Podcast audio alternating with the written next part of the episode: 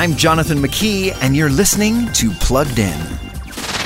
In multiple books and movies since his debut in 2005, Rick Riordan's teen demigod Percy Jackson has captured audiences' imagination, and now Disney Plus has rebooted the franchise as a TV show aptly titled Percy Jackson and the Olympians.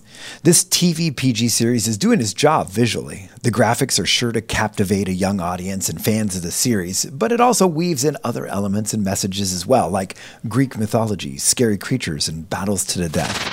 Percy, you are special. When you're ready to hear what the gods have in store for you, So far, there's been no profanity or sensuality, but if you choose this show for your family, you may opt to watch it with your kids and engage in casual conversations about mythology versus theology. Before streaming the latest shows, visit pluggedin.com slash radio. I'm Jonathan McKee with Focus on the Family's Plugged In.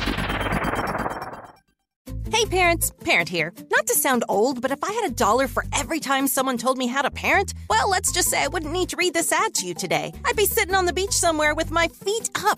Truth is, I don't trust everyone to tell me stuff. And I don't have time for that 500 page book either. But I do have time for Focus on the Family's weekly age and stage emails that have tips for intentionally raising my son at his age right now. It's super easy. Go to mykidsage.com, put in your kid's age, and get parenting advice you can trust.